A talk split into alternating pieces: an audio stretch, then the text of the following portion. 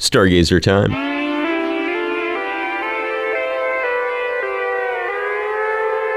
Our weekly look into the massive universe surrounding our tiny and very troubled planet. As usual, we are thrilled to be guided through this weekly adventure with Christopher Phillips. Hey, Chris, what's going on? Welcome back. Hey, Dave. It's Good to be here. So this week, stargazers look to the west after sunset to see Jupiter and Saturn, both of which are still relatively close together following the Great Conjunction.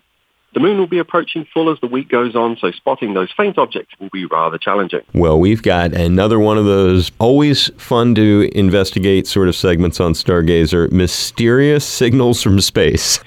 It is indeed. It's a recent discovery of an anomalous radio signal that appears to come from the direction of our nearest stellar neighbor, Proxima Centauri.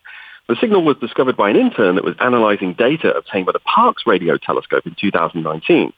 The signal itself appeared to be at a constant frequency of around about 982 megahertz, and astronomers believe this rules out any earthbound source. Another interesting aspect of this signal is that it appears to shift, which gives some to think that this could be indicative of a planetary origin for the signal. And from sort of natural explanations that you always seem to come up with for these things, what could this really be? Well, at the moment, great care is being taken to scrutinize every aspect of this signal to make sure it isn't the result of some technical issue or some other earthly going on.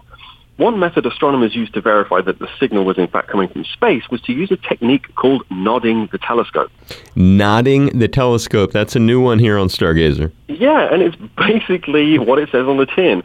Nodding is used to subtract background noise from astronomical signals. It's hmm. a technique commonly used by observatories around the world, pointing the telescope at a blank area of sky to subtract any noise from a signal that may be detected from an object they're observing. Well, I'm sure they're going to figure it out, right? It's probably not something else. You mean aliens?